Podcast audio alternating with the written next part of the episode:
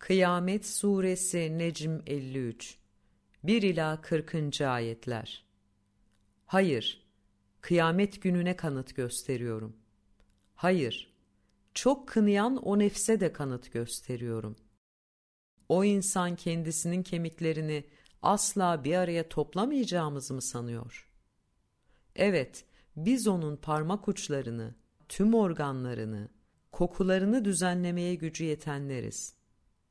Aslında o insan önünü, kalan ömrünü din iman tanımayıp kötülüğe batmakla geçirmek istiyor.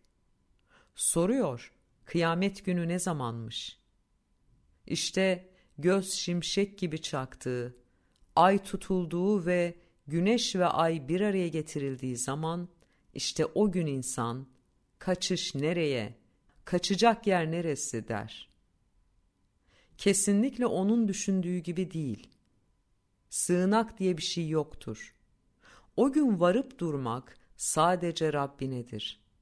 O gün varılıp durulacak yer sadece Rabbinin huzurudur. O gün o insan önden yolladığı şeyler ve geriye bıraktığı şeylerle haberdar edilir. Aslında insan tüm mazeretlerini koysa da bile, tüm perdelerini koysa da bile kendi aleyhine iyi bir gözetmendir. Onu çabuklaştırman için dilini ona hareket ettirme. Kuşkusuz yaptıklarının, yapmadıklarının birleştirilmesi ve toplanması yalnızca bizim üzerimizedir.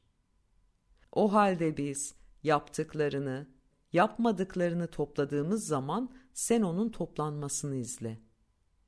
Sonra yaptıklarının, yapmadıklarının beyanı, kanıtlarıyla ortaya konması da sadece bizim üzerimizedir. Kesinlikle sizin düşündüğünüz gibi değil. İşin aslında siz dünyayı seviyorsunuz ve ahireti bırakıyorsunuz. Yüzler var ki o gün o anda apaydınlıktır. Rablerine nazar edicidirler. Rablerinden nimet beklemektedirler.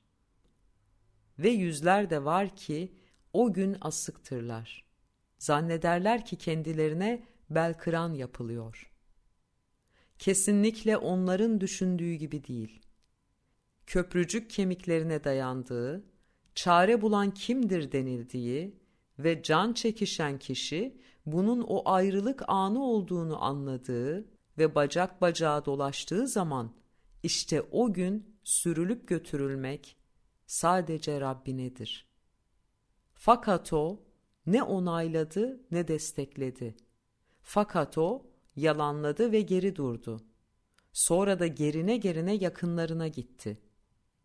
Yıkım çok yakın sana, hem de çok yakın.